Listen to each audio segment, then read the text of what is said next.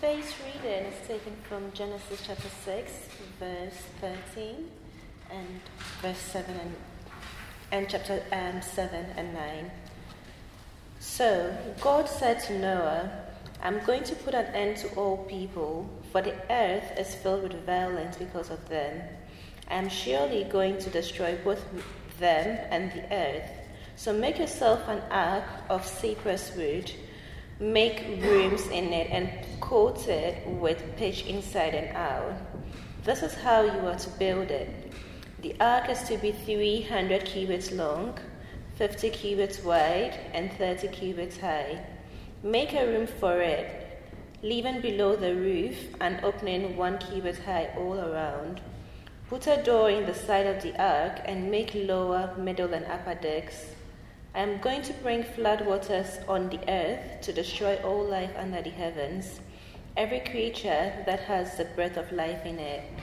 Everything on earth will perish. But I will establish my covenant with you, and you will enter the ark, you and your sons, and your wife, and your sons' wives with you. You are to bring into the ark two of all living creatures, male and female, to keep them alive with you. Two of every kind of bird, of every kind of animal, and of every kind of creature that moves along the ground will come to you to be kept alive. You are to take every kind of food that is to be eaten and store it away as food for you and for them. Noah did everything just as God had commanded him. The Lord then said to Noah, Get, go into the ark, you and your whole family, because I have found you righteous in this generation. Take with you seven pairs of every kind of clean animal, a male and its mate, and one pair of every kind of unclean animal, a male and its mate, and also seven pairs of every kind of bird, male and female, to keep their various kinds alive throughout the earth. Seven days from now, I will send rain on the earth for forty days and forty nights, and I will wipe from the face of the earth every living creature that I have made. And Noah did all that the Lord had com- all that the Lord commanded him. Noah was six hundred years old when the flood waters came on the earth. And Noah and his sons and his wife and his sons' wives entered the ark to escape the waters of the flood pairs of clean and unclean animals, of birds, and of all creatures that move along the ground. Male and female came to Noah and entered the ark as God had commanded Noah.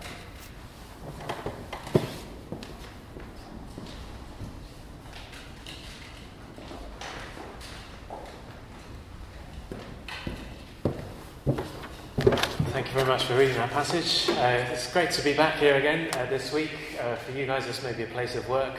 For me, I feel very much a tourist when I come into these fascinating um, and historic buildings. It's a real privilege to be with you today. And do please keep the, that passage um, in front of you as we take a look at it together. Um, isn't it amazing in this day and age that the concept of religious faith still exists? Don't you find that odd? For all the advances in human knowledge and discovery and wisdom, the way we understand uh, the world and life, isn't it odd that there are still those who say they have a faith in God? Surely there's no longer space for faith uh, in life.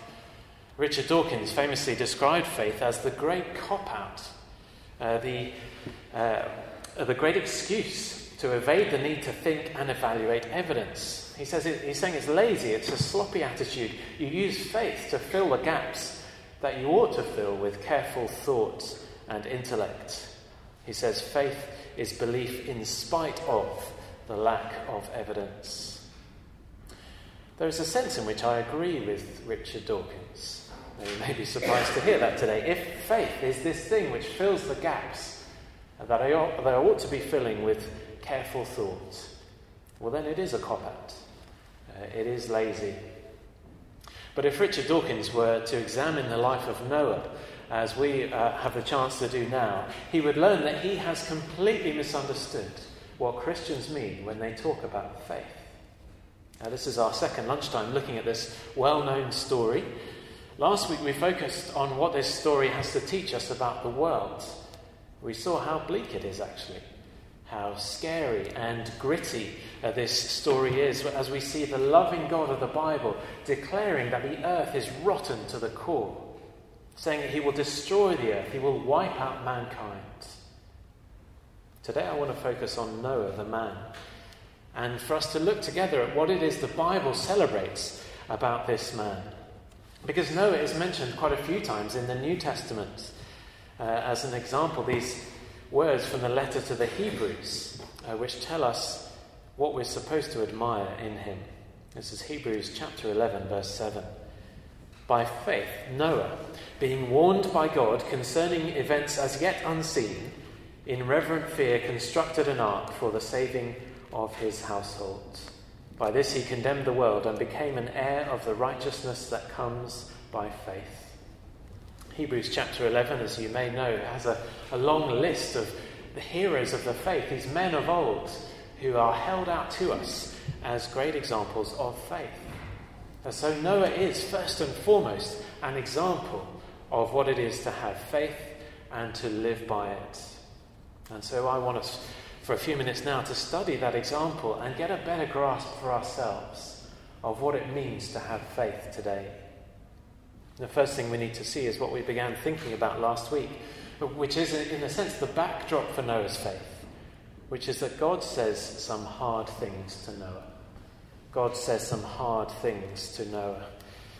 To us, I guess the story is very familiar, isn't it? God's message to Noah comes as no surprise. But just imagine for a moment, put yourself in his shoes as being the first person ever to hear this declaration from God. I suspect Noah knew there were problems in the world. Uh, he's a righteous man, we're told, so I guess he looked around, he saw that there were things which he hated in the world, which he knew deserved judgment. And yet, to hear these words from God must have been a shock. I'm going to put an end to all people, verse 13, for the earth is filled with violence because of them. That message of comprehensive, thorough, complete destruction would have been hard to hear. It's there in verse 13, it comes again in verse 17, a bit further on, this time with even more detail. I'm going to bring floodwaters on the earth to destroy all life under the heavens, every creature that has the breath of life in it, everything on earth will perish. God tells him his verdict on humanity and then this terrifying decision. It would have been hard to hear.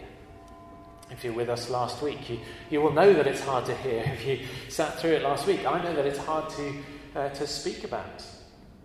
It's hard to believe. Perhaps Noah would have thought, you know, this, nothing like this ever happens.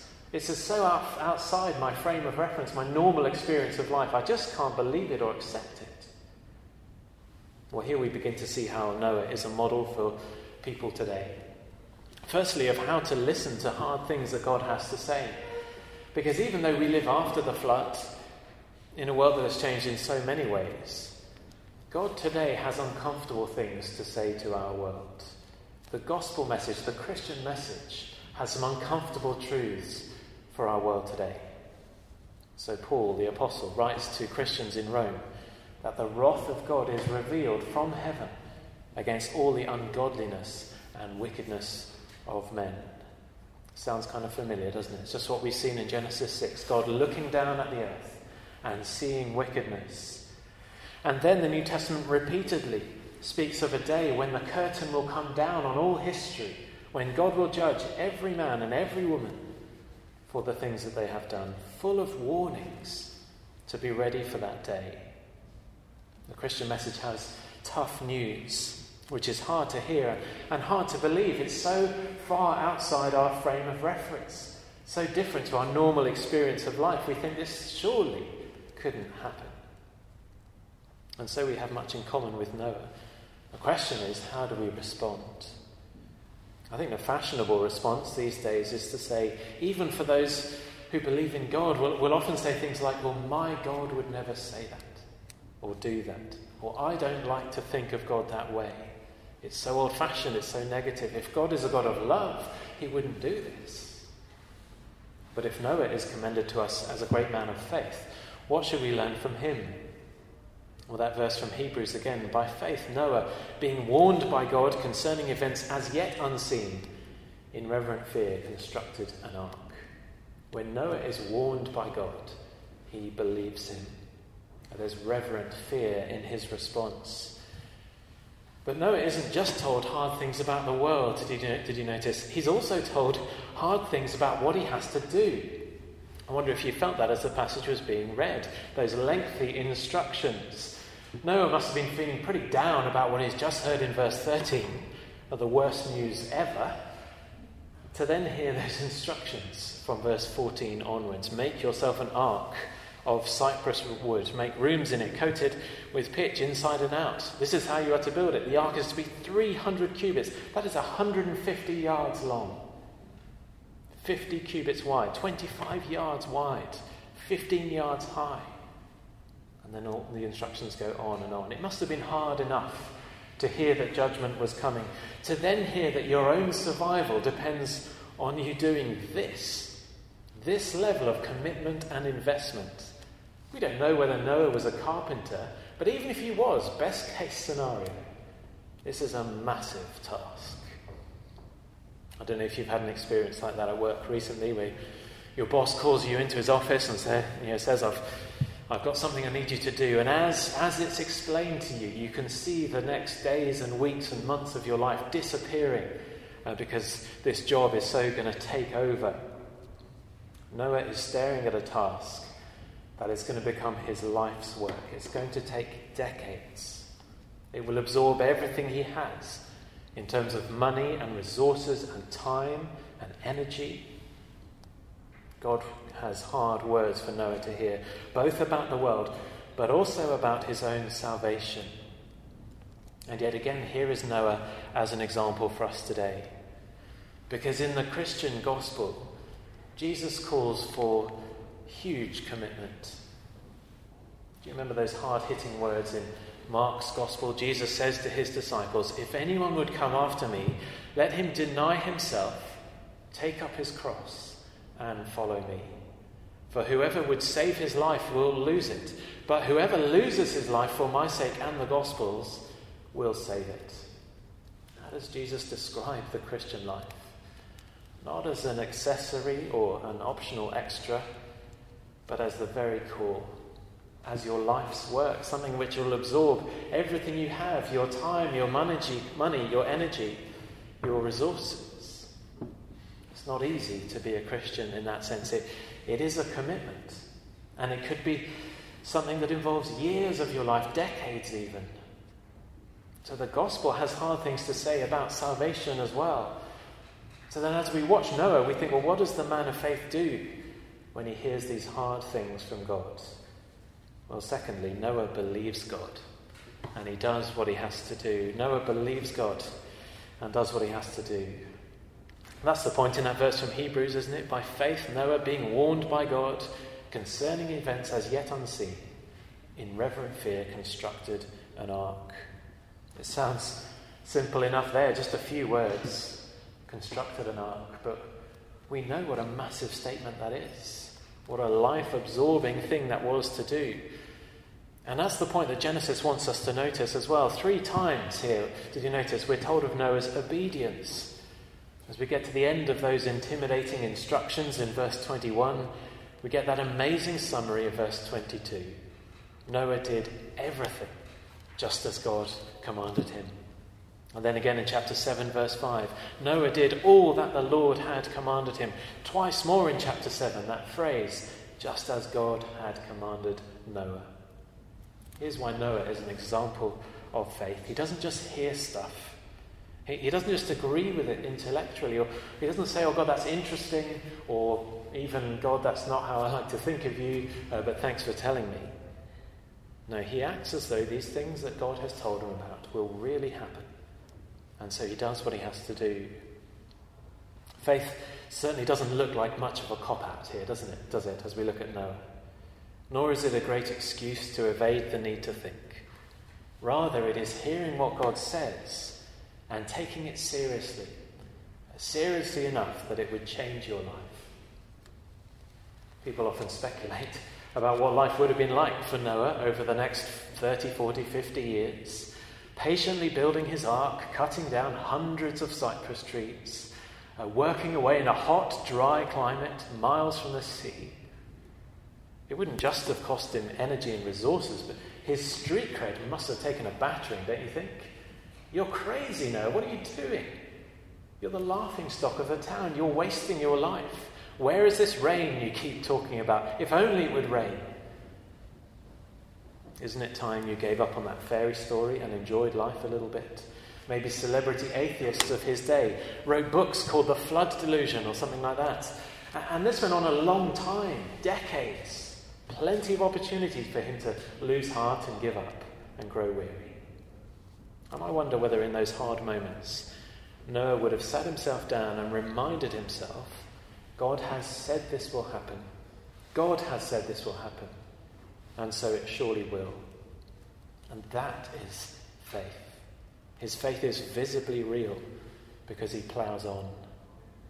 And to have faith today as a Christian is similar in many ways. God has said that in the future judgment is coming. And he said that the only way now to get ready for that, the only way to be safe, is to take refuge not in an ark this time, but in his Son, Jesus Christ.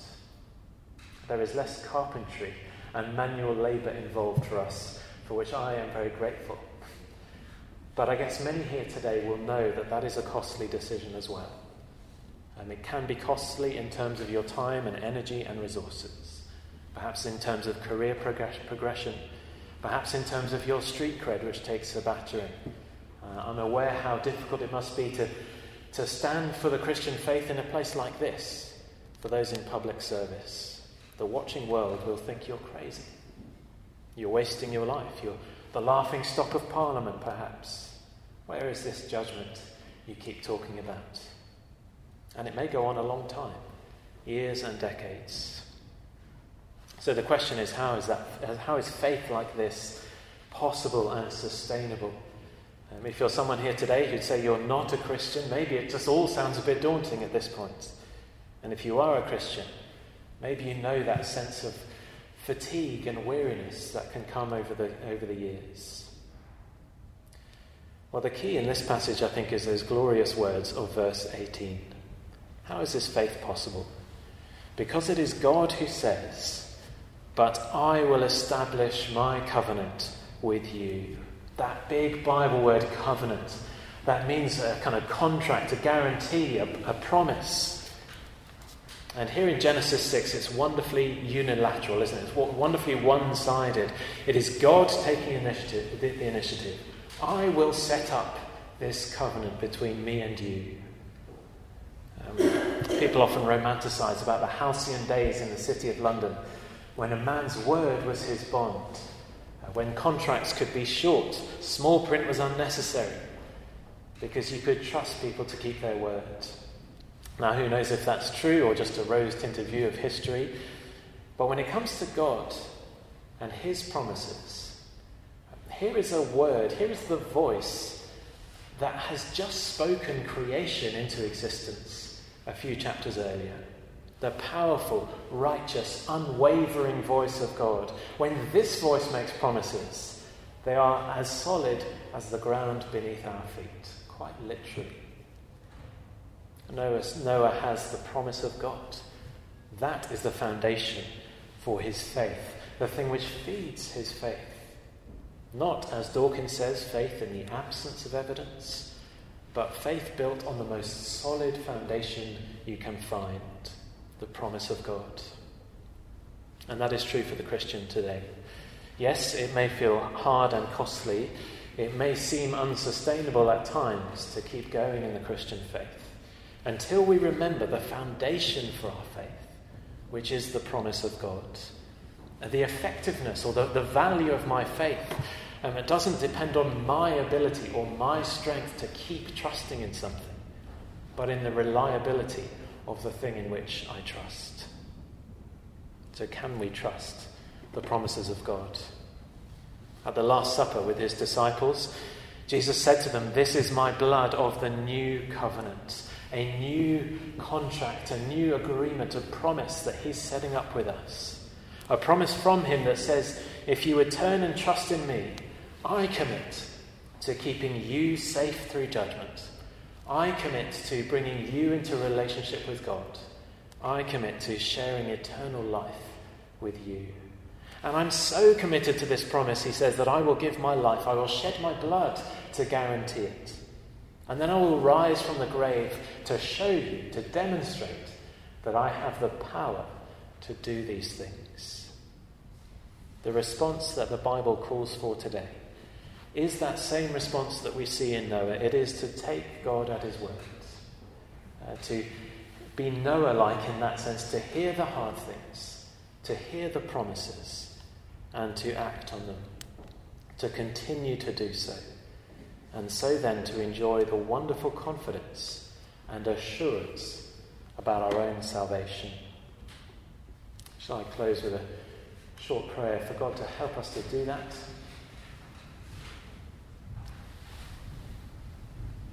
Our Father in heaven, we thank you so much for the reliability of your word, the power of your voice that spoke things into, into being. We thank you that you do make these amazing promises to us who live in a world full of wickedness. That if we would turn and trust in your Son, you promise to keep us safe and share all your blessings with us. Help us to keep trusting in those uh, powerful words, we pray especially when it feels hard and unsustainable in our, in our day-to-day lives. And we ask it in Jesus' name. Amen.